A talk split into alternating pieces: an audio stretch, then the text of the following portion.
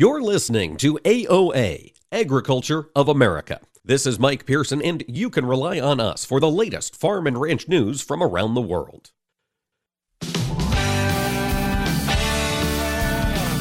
Informing America's farmers and ranchers, this is AOA, produced by the American Ag Radio Network. Now, here's your host, Mike Pearson. Hello, everybody. Thanks for tuning in to AOA today. We've got a lot coming on today's conversation. We're going to talk with Brian Jennings in just a moment, the CEO of the American Coalition for Ethanol. And in segment two, we're going to check in with Lori Stevermer. She's the president-elect of the National Pork Producers Council Executive Board, and she's been watching hard for international policies that could impact that market. She'll share with us here in segment two.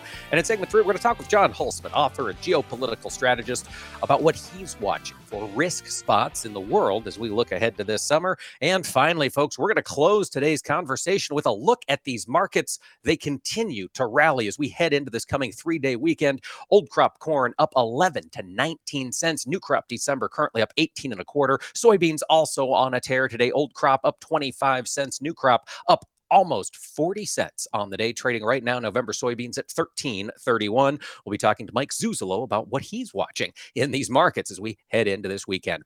Before we do all of that, however, let's get the lowdown from Brian Jennings, CEO of the American Coalition for Ethanol. Brian, you are hot off the trail at the International Fuel Ethanol Workshop in Omaha earlier this week.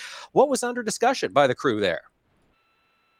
Yeah, that's right, Mike. It's a pleasure to join you again. You know, the real hot topic of discussion at the Fuel Ethanol Workshop this year was how ethanol producers are trying to consider investments to reduce their carbon intensity and take advantage of a new tax credit that doesn't kick in until 2025, but a very important tax credit called the Clean Fuel Production Tax Credit, or 45Z, as we refer to it in the tax code.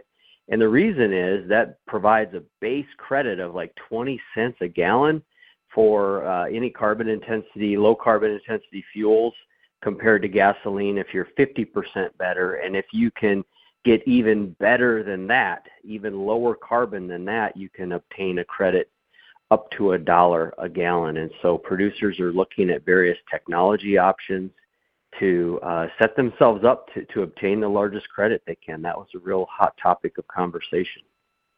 Brian, that is a fantastically complicated topic. When we're getting in here, determining the carbon intensity of different fuels relative to gasoline, and that's what I'd like to talk a little bit, that the conversation focuses on modeling so much. And I'm curious, why don't we just burn the ethanol, burn the gasoline, measure the carbon, and see which one's different? Yeah, fantastically complicated is a great way to describe the scientific modeling that goes along with this. Mike, you're exactly right.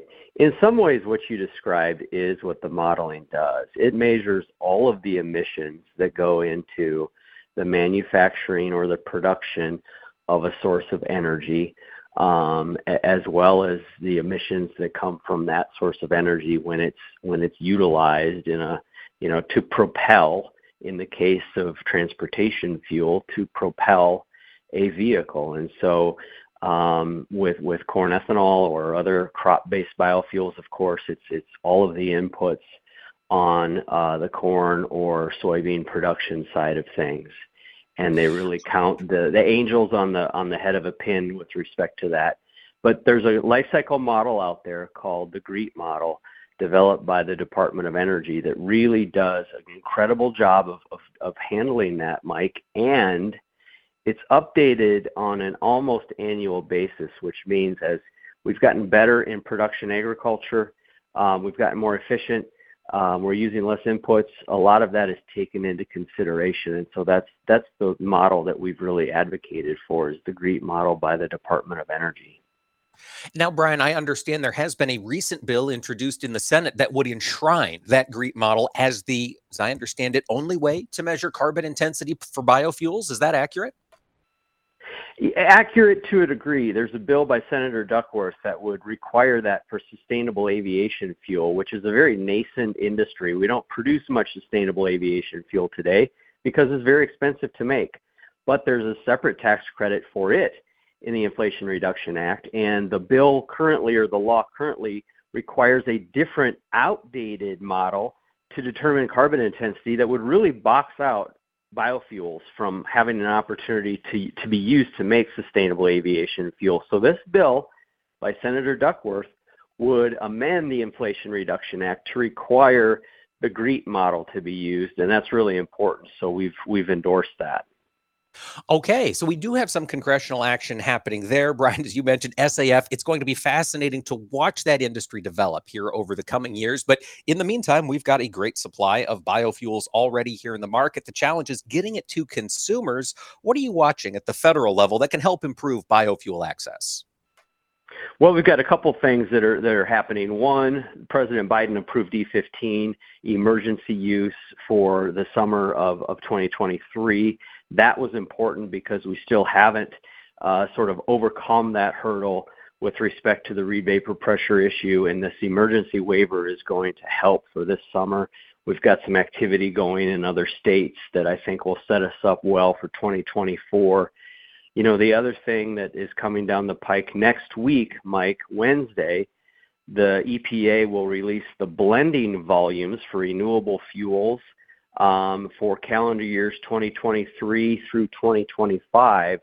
This is a big new phase of what we call the Renewable Fuel Standard, which is a law that EPA has administered for several years to ensure that increasing volumes of renewable fuels are used in transportation. And so that's going to be something we're carefully looking for next week. Now, Brian, you mentioned that's coming next Wednesday, but it's kind of like a Lucy with the football situation. It was expected last Wednesday. Are your indications that we will get that RVO set in this next week? Yeah, the 1 week delay did concern me, but we've had some calls with EPA, and kind of off the record, they've assured us there's no hanky-panky. They're coming out with the final rule next Wednesday, the 21st.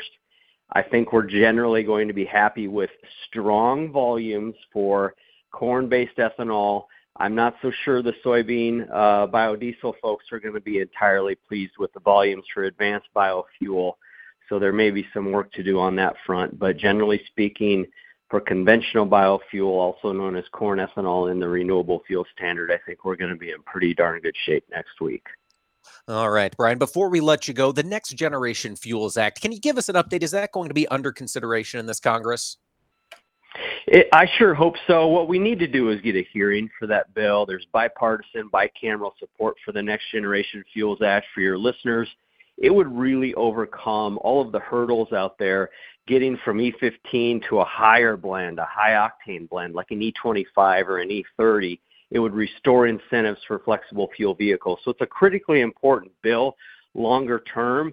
What we need to do are two things. One, generate more co-sponsors. So contact your members of Congress, contact your senators, ask them to co-sponsor it, and two, get a hearing on that bill this year. Hearing and co-sponsors, folks, if you care about biofuels, get in touch with your legislators on the Next Generation Fuels Act. We've been talking with Brian Jennings, CEO of the American Coalition for Ethanol. And Brian, thanks for joining us on AOA today. Thanks, Mike. Folks, stay with us. We'll be talking with Lori Stevermer here, President-elect at the National Pork Producers Council, when AOA returns.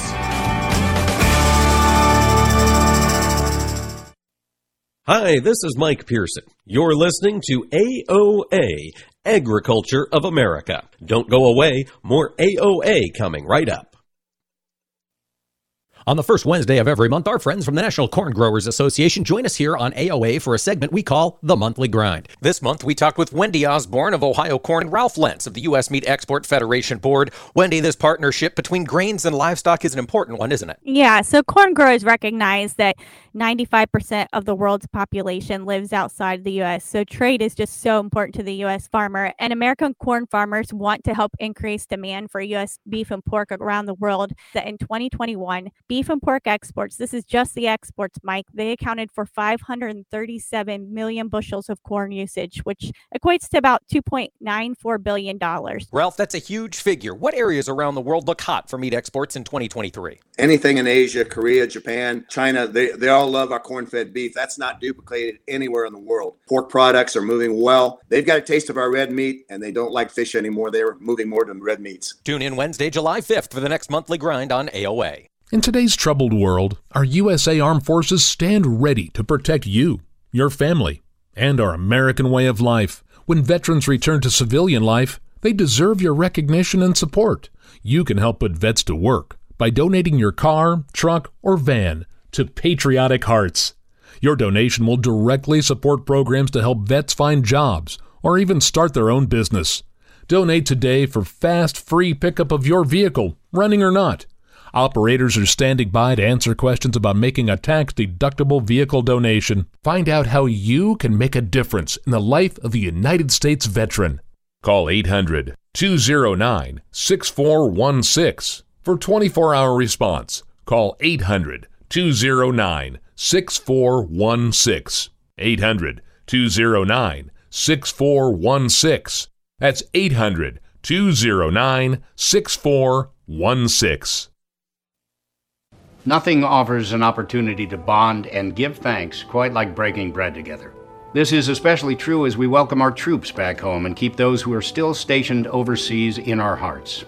Hi, I'm Gary Sinise. Since 2011, the Gary Sinise Foundation's Serving Heroes program has shown gratitude to our nation's defenders and their families by serving up nearly 500,000 hearty classic American meals at travel hubs and military locations. And now, together with our friends at Bob Evans Farms and their Our Farm Salutes program, we will help to provide even more meals nationwide, offering our defenders a taste of home and the feeling of togetherness around the table. Help us show America's gratitude through food and fellowship. Look for the Bob Evans Our Farm Salutes purple packaging at your grocery store and visit ourfarmsalutes.com to learn more. While we can never do enough to support the men and women who serve, together we can make a difference. Bite by bite. This is Mike Pearson. Thanks for listening to Agriculture of America. Join me Monday through Friday for the latest farm and agriculture news from around the world.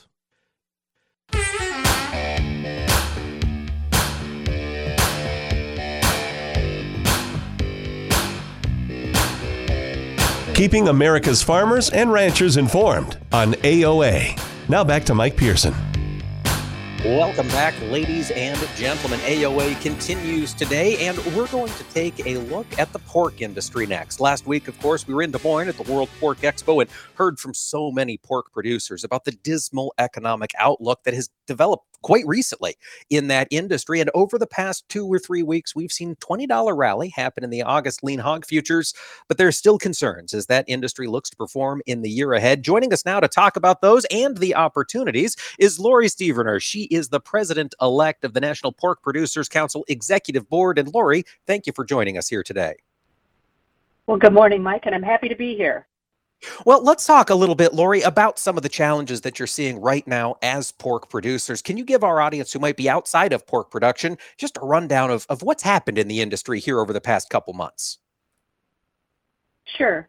You know, there have been a few headwinds for us. You mentioned the economic aspect of it, and while prices have rallied in the markets, we certainly are seeing higher input costs, and that's really led to the negative margins that our producers have faced. So hoping that input costs can come down over the next few months and those market prices stay up and we can continue to or start to receive a little more profitability in our markets. The other challenge that's been in the news is just Prop 12 and that decision against the U.S. pork industry. Certainly disappointed that the overreach in California with that Prop 12 and the way it's going to affect our farmers, but really just focused short term on a smooth transition. Prop 12 goes into effect July 1st, and we want to make sure there's pork on the shelves in that state. Absolutely, Lori. Proposition 12, of course, under much discussion at the World Pork Expo here last week in Des Moines. Can you talk to us a little bit about how the industry is planning to move forward? Are you hearing producers look at constructing additional sow housing? Are those conversations underway, or are we holding tight to see what shakes out from the legal front? Well, I would say there's things happening on multiple fronts. Certainly there are producers that have made changes in anticipation of Prop 12, and I suspect there will be those that will make changes now. You know, as I mentioned, we want to make sure that there's a smooth transition. We want to see pork on the shelves come July 1st. We don't want that pulled off. You know, 13% of our pork is consumed in California. That's a huge market for us. There's a lot of individuals that really appreciate the low-cost, economical protein that pork is, and so working very hard to make sure that they continue to have access to pork. It is going to be interesting, Lori, to watch that California market develop here. Does the industry expect that it's going to take some time before things start flowing smoothly into and out of California? Yeah, I think that's one thing that the industry is watching. It may take some time for things to happen smoothly, and I know that there's just a lot of work going on behind the scenes. I think producers certainly have a lot in front of them, and many of them are just, you know, very resilient and looking at just moving forward and taking care of the daily business of their farms. Absolutely. You've got to keep those hogs alive, got to keep them healthy. Lori, Proposition 12, one of the policies right now that the pork industry is working on, of course, the National Pork Producers Council, you keep track of the other issues that impact growers here across the country. And from a domestic standpoint, are there any other policies that you're keeping an extra close eye on this summer?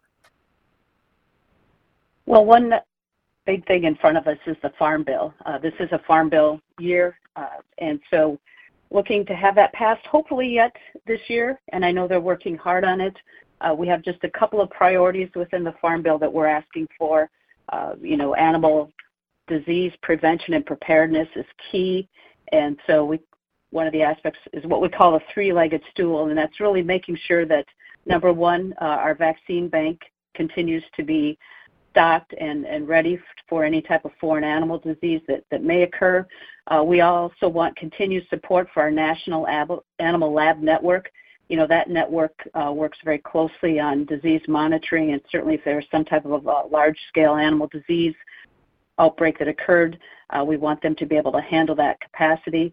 And also just making sure that there's prevention and preparedness programs within our veterinary and colleges and stockpiles and ready for whatever might come our way. So that's a focus. I would say also, looking a little more internationally, we want continued funding for the market access program. That's the MAP program, and also the foreign market development program. Those are two programs that are administered by USDA's FAS service, and they're designed to build out the commercial export market. So while NPPC doesn't manage those programs, typically USMEF or National Pork Board do, that type of funding really helps develop those international markets and provides great opportunity for U.S. pork then.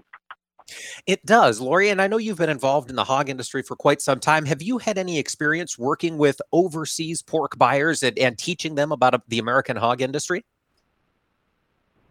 Well, I actually had the opportunity to be in Mexico City about a month ago as part of the trade committee for NPPC. So we had a chance to visit with some producers over there. I also had a chance to visit with a couple of individuals that own a company that works with processed pork and selling it into Mexico there. And they commented on how the high quality of U.S. pork is and the opportunity for growth there. So really, as NPPC, our market, our role is to open up those international markets and get that trade going. And then once those markets are open up, other organizations like National Pork Board or USMEF really go in country and then develop them further. It's all about introducing those consumers to the great protein that is U.S. pork, and then, letting them choose from there. Lori, while we're thinking about consumers and sort of their habits with regard to pork, I know NPPC keeps track of what consumers domestically are thinking. And what are some of the trends that you guys are watching that the hog industry perhaps could take hold of?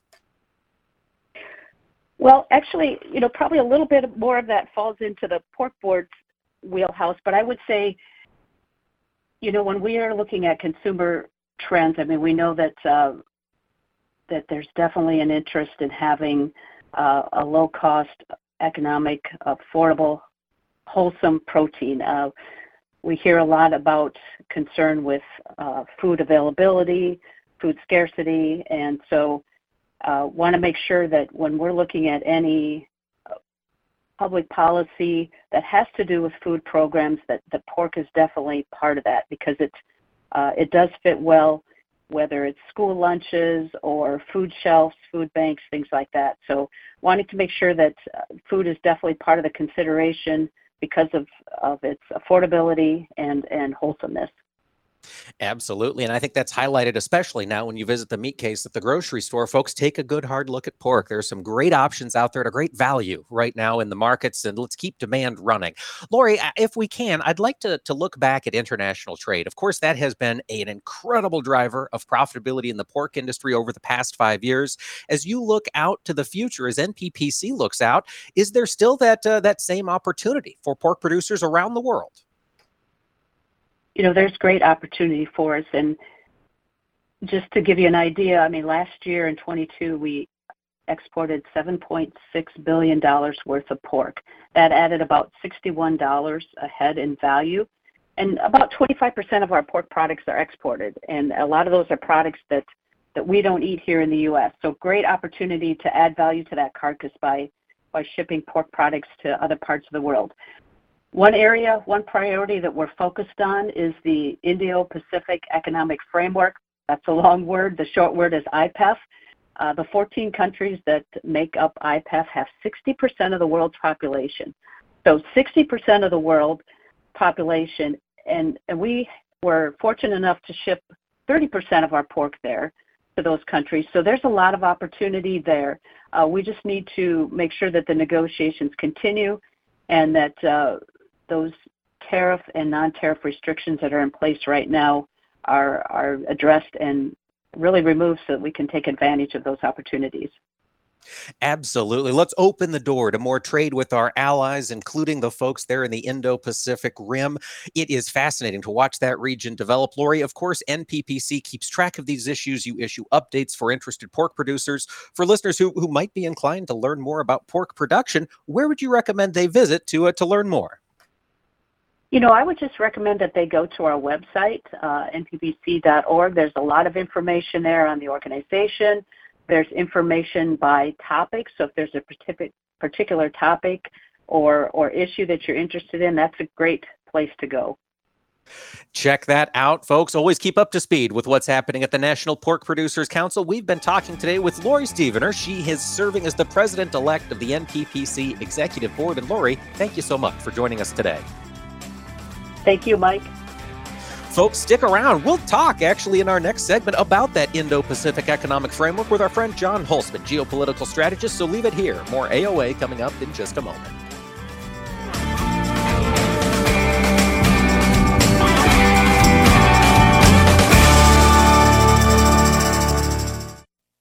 Hi, this is Mike Pearson. You're listening to AOA, Agriculture of America. Don't go away. More AOA coming right up. Join us every Tuesday for Around the Table, brought to you by CHS, as we discuss how cooperatives support farmers and ranchers and build strong communities.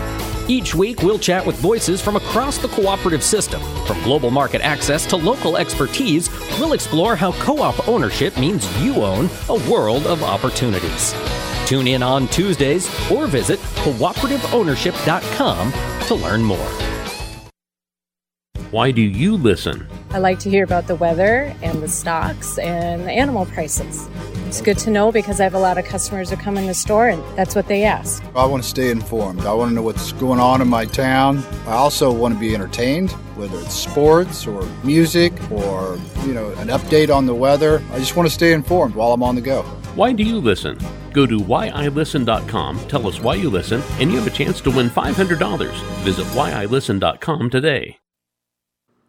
You're listening to AOA for the American Ag Network. I'm Jesse Allen reporting. Well, the rally in the grain market continuing on Friday with sharp gains in grains led by the soy complex once again, as we're seeing beans, bean meal up around $15 a ton, bean oil up over 100 points here, really leading the charge. Wheat also sharply higher, corn also up double digits. It is a risk on day on this Friday across the trade. In the case of corn and beans, we're watching the weather forecast as the latest model showing rain in the forecast, but mainly in the week two outlook.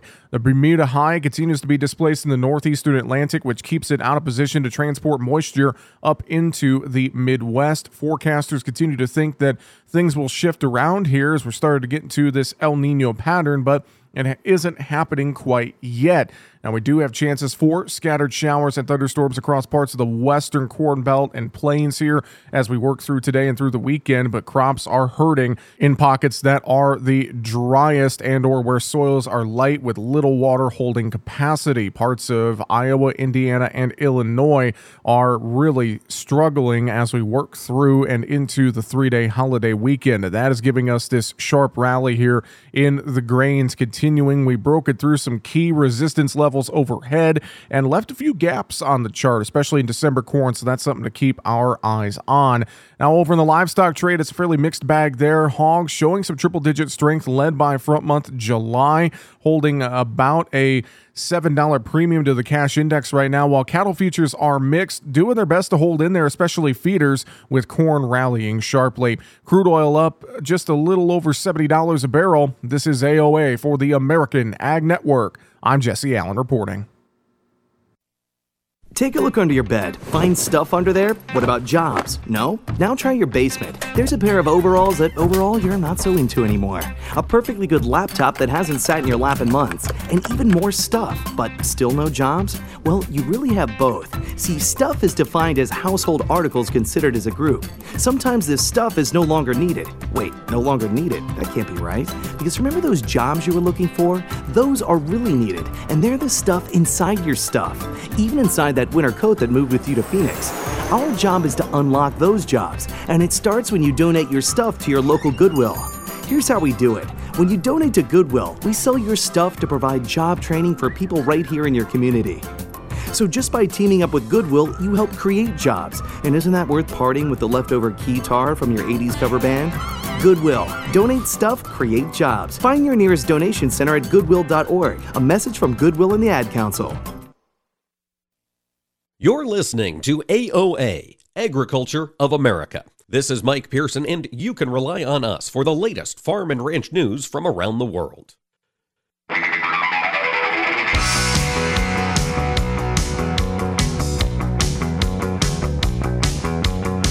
Keeping America's farmers and ranchers informed on AOA. Now back to Mike Pearson. Welcome back, ladies and gentlemen. AOA continues today, and if the last 3 years have shown us in agriculture anything, it's that we are more globally connected than we have ever been before. We see those impacts on our markets, which is why every now and again I like to check in with our geopolitical globe-trotting friend, Mr. John Hulsman. He is a geopolitical strategist. He's an author. He's the host of the Around the World in 20 Minutes podcast. He's talking to us today from Milan, Italy. And John, thanks for making the time. Sure thing, Mike. Always good to be here. I want to pick your brain first and foremost about the explosion that happened on the Russian-Ukraine border last week in the Kharkova Dam. We've seen the grain markets kind of push past it, John, but from your perspective, what does that tell you about the Russian-Ukraine war? Well, I mean, this is old Soviet military doctrine. They did this in World War II to slow down the Nazis. And for the Russians, anything's fair game as long as they can slow down the offensive, which they are doing, by the way. The big story nobody's reporting on is this vaunted Ukrainian offensive. As we said, Mike, I said this in January, we're going to be right back where we started later on in the year, tragically, after a lot of loss of life. The Russian offensive made only minimal tactical gains. The Ukrainian offensive is only going to make minimal tactical gains, and we'll be right back where we started come October. John, back when all of this got underway, you were one of the few voices saying this was going to be a drawn-out conflict, and that's indeed what it's turned into. How's the will of Europe in holding the line, so to speak? What's the popular conception in Europe of this war? Well, I mean, this is it, is that if there is a stalemate, then outside, like World War I, then outside forces are what matter. And the two outside forces that matter are the amount of wherewithal the Soviet people or the Russian people have to endure suffering versus the interest of the Western allies in continuing to write Ukraine a blank check. Frankly, the Europeans are secondary, I think, to concerns in America and the Republican Party, of which I am a member. There are an awful lot of people in the party, and in fact now a plurality, who say, why are we writing a blank check to the most corrupt country in the world? We haven't even audited where the money goes. And why are we giving $110 billion to a second order priority when we have first order priorities at home, like the fentanyl crisis, like our schools, like our infrastructure, and overseas crises like with Taiwan? And so I would really worry more about American war fatigue. We're, after all, keeping the lights on in Ukraine more than European fatigue. Among the European population, there's an awful lot of fatigue. If you look at public opinion polling in Germany, in France, and in Italy, less fatigue in the east of Europe, where they're much more for the let's stay on to Moscow. But there are divisions forming there, too. But really, the domino that's more likely to fall is America, which is the more important domino for Ukraine. All right. Any thoughts? Is this, you mentioned we're going to be right back to where we started, John. Does this drag on for the foreseeable future? Yes, it does. And I mean, the first call our risk firm made in January this year, we always make our calls out on the internet, unlike some of our competitors, so you can actually judge how good we are. And the call at the time, when almost nobody agreed with us, is this is going to be a very long, drawn-out war. It really won't come to an end until these outside forces put pressure on either side. And at the moment, both sides still have a theory of victory. Only the Chinese really have leverage over the Russians to do that, and only the Americans really have leverage on the Ukrainians. And until you see moves to move them together, this is going to go on for a long, long time. All right. We'll watch continued action there in Eastern Europe. John, you highlighted, I think, the next risk that at least agriculture is concerned about, which is the flashpoint between China and Taiwan. Fill us in a little bit. What's been developing with tensions in that part of the world? Well, the good news is the bad news. I mean, the Americans have, the Chinese, as we've said, have made a lot of mistakes. They've scared the horses. And in bullying India, Australia, Japan, South Korea, and their own people, along with Taiwan all at once, they've actually led to the creation of an anti-Chinese coalition through the quadrilateral initiative of the U.S., Japan, Australia, and India, all banding together. This is good news. The Philippines are now on side. That Ferdinand Marcos Jr., Bong Bong, as he's known, has now re-sided with the United States, whereas Duterte, the old president, had been tilting toward China. So the Americans now have some new bases in the northernmost part of the country, which could resupply Taiwan. That's a major strategic win for the United States. Japan is doubling its defense spending. This is a serious country with the third largest economy in the world. Agreeing to double defense spending is a big deal. So things look better in a deterrence point of view. But this just puts more pressure, as we said, in the short run on the Chinese to either move it or lose it. That the number of years they have to actually get anything done in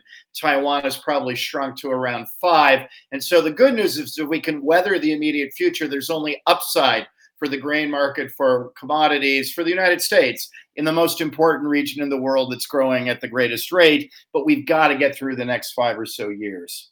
All right, John, let's put our rose-colored glasses on. We get through the next 5 years. Xi Jinping is kept in mainland China. They don't make any moves on Taiwan. In the interim, we're developing this economic framework in that region, the Indo-Pacific Economic Framework. We just heard from our friends, the National Pork Producers Council. They're excited to see the demand potential growth in India. You just recently did a deep dive on your podcast on the growth for India. And I'm curious, are we being misled, or is the growth potential real in that country? Oh, it's absolutely real. When I run out of positive things to say and it gets too gloomy at any meaning, I just say India, India, India. For the last 15 years, we've been really hot on India growing, and now the numbers back that up. That look, India is the only great power in the world with demographic catch-up growth, and this is what propelled China to its great success, meaning if the Indians don't screw things up too badly, if the BJP government is moderately more competent than the old Congress government, which it is, moderately more pro-business, which it is, moderately open to change, it's spending a ton of money on infrastructure. Obviously, they have a long way to go, but they're getting there. It will grow at minimum at 6%, and at the max, if they're actually good at this, at around 10%. For the next 20 years. This is the biggest news story. As Goldman Sachs said, by 2050, the three largest economies in the world are all in the Indo-Pacific, the United States, China, and India. India is English-speaking, democratic, wants to be more pro-American, is fearful of China as we are. This is the no-brainer of no-brainers. India is the future. The question, John, as always, is how does that future get here? And of course, in my professional career, it has almost all been during the great Chinese boom. We saw the commodity price surge 2001 through 2014, whatever endpoint you want to put on that China growth. Do you expect India to develop in that form, or culturally, are they just different that you expect it to look substantially different? It'll look different. I mean, there'll still be a boom in commodities. There's no doubt. They're energy thirsty. They're commodity thirsty. There'll still be a boom. I don't think they'll grow at the 9 per year that the Chinese had under Deng Xiaoping, who was actually exceptionally good at this in China. But I do think 6 to 8% for 20 years, which is the highest growth by far of any great power in the world. I mean, that's what we're looking at. This year, they're growing at over 6, next year towards 7. There doesn't seem to be anything except if war were to break out to really stop this. And so there will be slightly different growth. They're interested in more investment. They're interested in everything from commodities to military means to doing more with the United States. Geostrategically, they want to tilt toward us in the region. It'll look slightly different, be perhaps slightly slower. Their bureaucracy is still a nightmare. Every time I try to get an Indian visa, I try not to swear at people. But the reality is that this is a win-win-win, and it's very exciting that it's on the table. And again, all the risk, but also all the economic reward in the region. And India is the jewel in the crown of the Indo-Pacific for us. Now, John, when China was doing their massive expansion, they were financing that largely, as I understand it, through government debt. That was how they were promoting this massive infrastructure growth. For a country like India, do they have the same access to the global debt markets? Could they command that sort of financial capital to push this thing ahead? They could. They haven't yet. I mean, India's always had a more protectionist, statist view. I mean, the Congress party that ran it for the greater part of its lifetime of India, the Nehru-Gandhi dynasty, has always been social democratic and so center-left and involves the state and is more protectionist. The BJP, which is the Hindu nationalist party of Prime Minister Narendra Modi, is more open than that, but they're still more protectionist than we are. So again, I think 9 to 10% because of this is probably off the table. But frankly, Mike, if they grow at 6 or 7 for 20 years, we're quibbling. And there's no reason they can't do that. And debt markets are eager to do more with India. Investment portfolios are looking at non-Chinese denominated businesses within the region that really favor India. It's coming on board and coming fast. And the other thing they have is political stability. Modi's won 2 elections outright in India, which is a rarity, and he's on course to win a 3rd term with an outright majority next year. So they have political stability. They speak English. They have rule of law. They have the same systems parliamentary from the British that we understand. They want to do more with us. Walking through the door is what we need to do here. All right. Glad to hear that, at least on the ag side, they are making that effort to walk through that door. John, before we let you go, I know it is still very, very early in the 2024 American presidential contest, but I know you keep an eye on it very closely. Any insights for us here as this thing heads into summer? Well, 2 things, and they're contradictory to say. As Fitzgerald said, it's America genius if you're going to have 2 contradictory ideas at one time, but we have to. 1, it's much more likely more and more that Donald Trump and Joe Biden are the 2 nominees of the 2 parties. And the second thing is that 80% of the country, according to Gallup polling, don't want this. A majority of Democrats now don't want Joe Biden to run for re-election. A plurality of Republicans wish that Donald Trump would go away. Whoever can rally their base best is going to win. But there's also the potential for a third-party candidate here just because so many people are disenfranchised from both of them.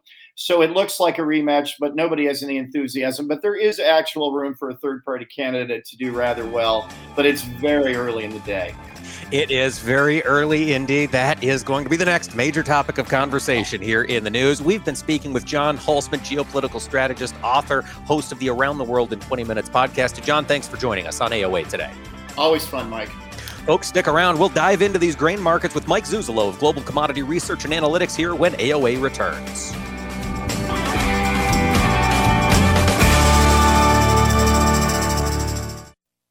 Hi, this is Mike Pearson. You're listening to AOA, Agriculture of America. Don't go away. More AOA coming right up. What do Mick Jagger, Barbara Walters, and Star Jones all have in common? They've all suffered from something called heart valve disease. Heart valve disease affects 11 million Americans, and if left untreated, can lead to death. Unfortunately, less than 1 in 4 Americans have much knowledge of this disease that kills more than 25,000 people every year.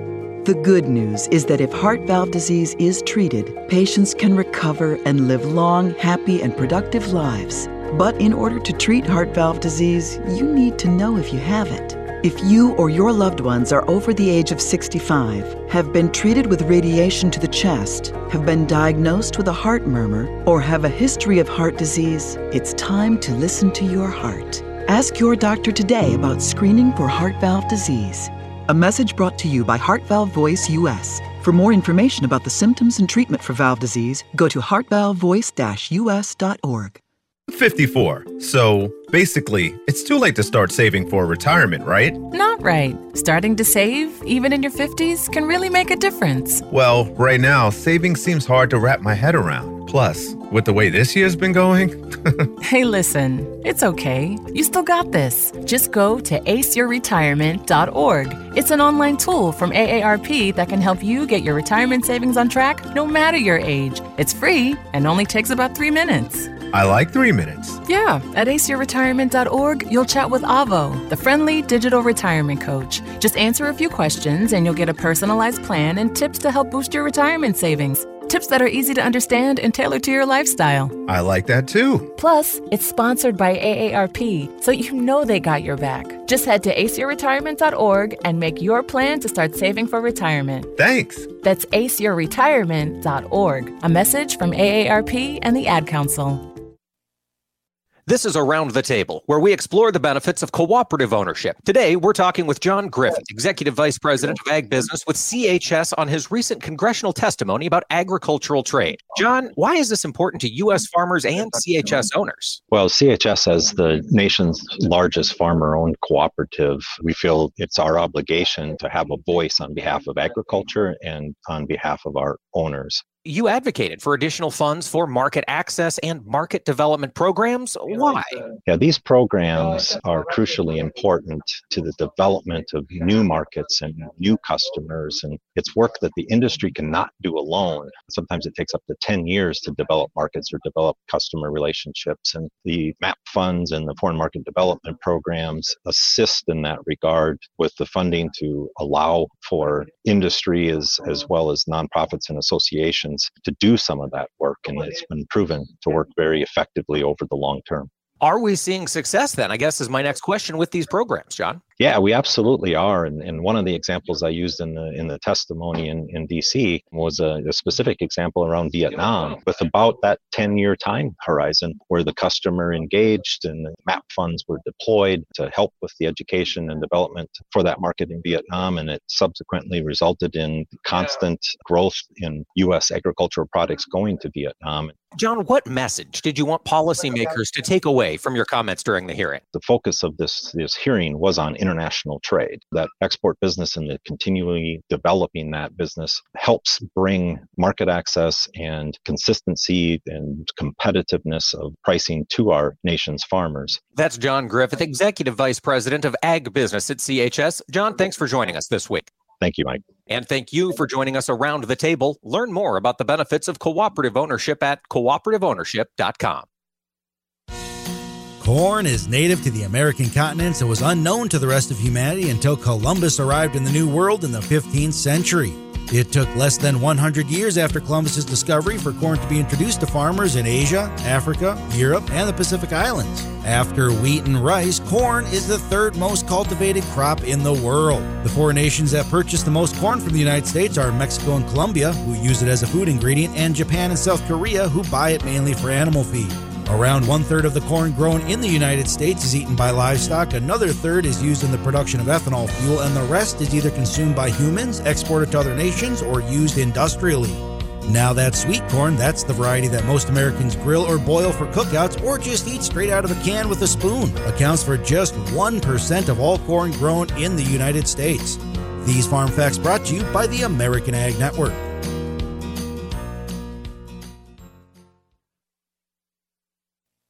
This is Mike Pearson. Thanks for listening to Agriculture of America. Join me Monday through Friday for the latest farm and agriculture news from around the world.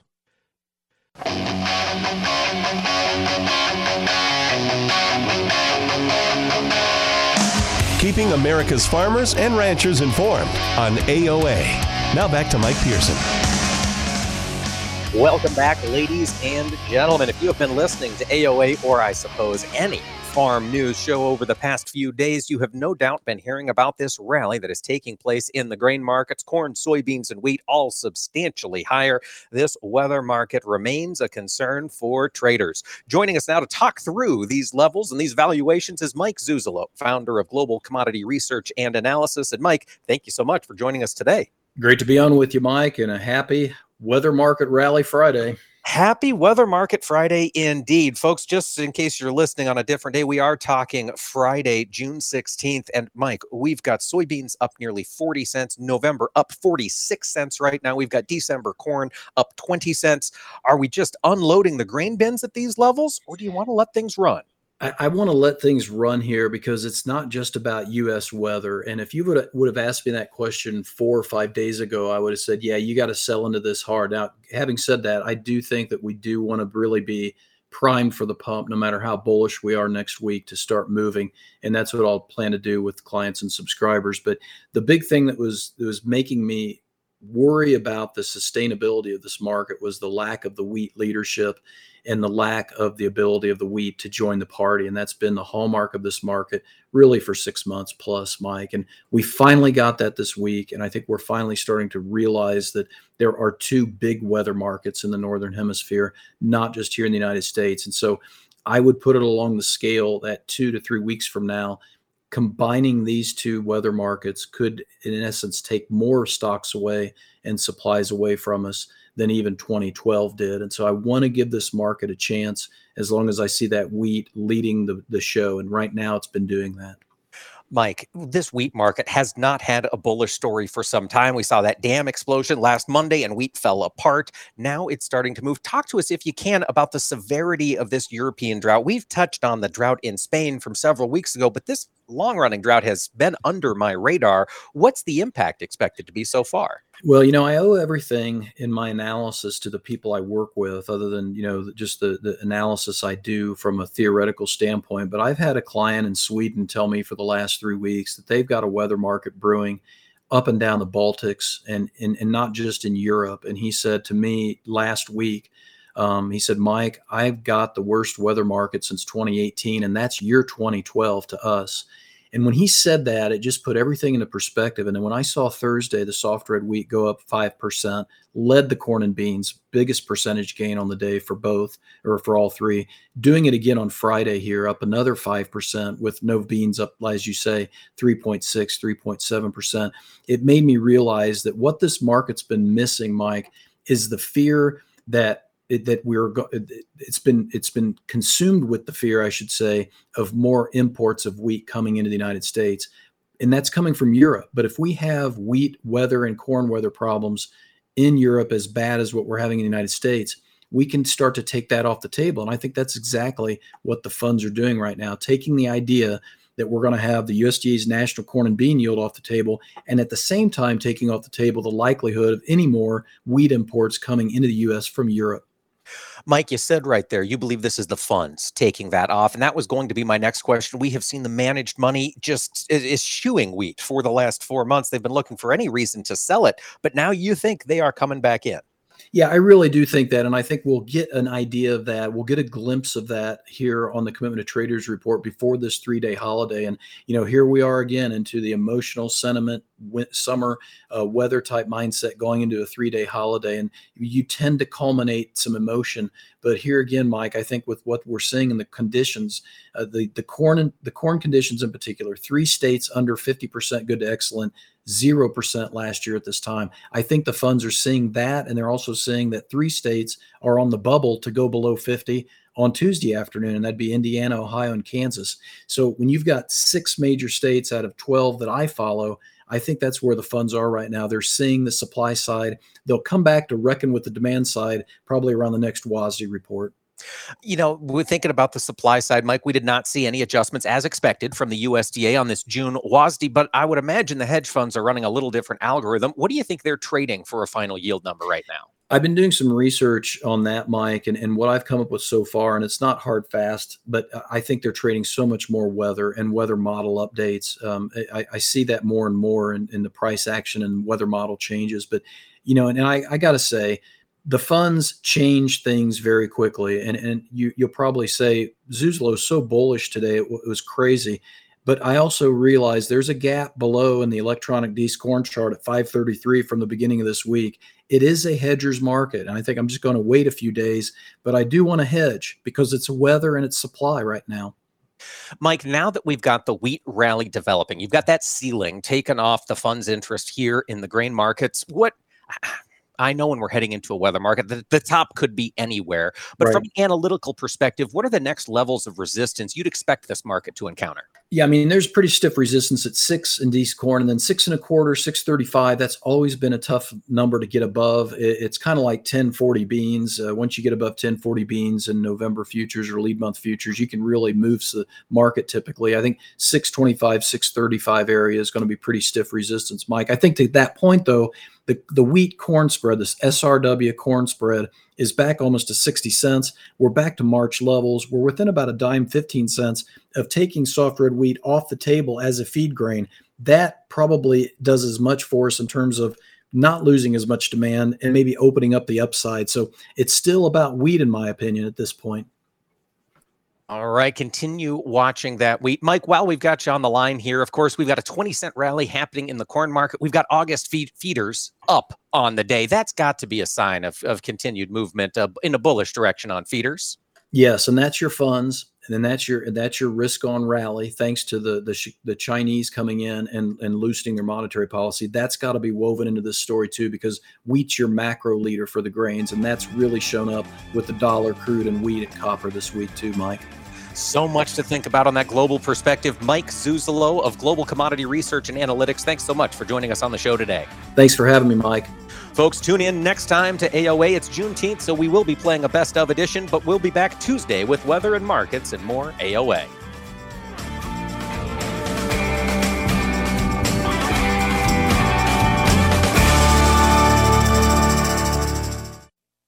This is Mike Pearson. Thanks for listening to Agriculture of America. Join me Monday through Friday for the latest farm and agriculture news from around the world. On the first Wednesday of every month, our friends from the National Corn Growers Association join us here on AOA for a segment we call The Monthly Grind. This month, we talked with Wendy Osborne of Ohio Corn and Ralph Lentz of the U.S. Meat Export Federation Board. Wendy, this partnership between grains and livestock is an important one, isn't it? Yeah, so corn growers recognize that 95% of the world's population lives outside the U.S., so trade is just so important to the U.S. farmer, and American corn farmers want to help increase demand for U.S. beef and pork around the world. In 2021, beef and pork exports, this is just the exports, Mike, they accounted for 537 million bushels of corn usage, which equates to about $2.94 billion. Ralph, that's a huge figure. What areas around the world look hot for meat exports in 2023? Anything in Asia, Korea, Japan, China, they all love our corn-fed beef. That's not duplicated anywhere in the world. Pork products are moving well. They've got a taste of our red meat, and they don't like fish anymore. They're moving more to red meats. Tune in Wednesday, July 5th for the next Monthly Grind on AOA. You are not your diagnosis. A medical chart is not your identity. And vision loss does not define you. Your drive shows who you are. And you are not alone. Because we are driven too. To be a beacon of strength. A champion of courage. An advocate for hope. You are not alone. Because we are stronger together. We drive the research for the cures we are finding. We're fighting macular degeneration, retinitis pigmentosa, Usher syndrome, and the entire spectrum of blinding retinal diseases. We fund. We fight. We win. We are the foundation fighting blindness. Together, we are fighting blindness. Join the fight at fightingblindness.org.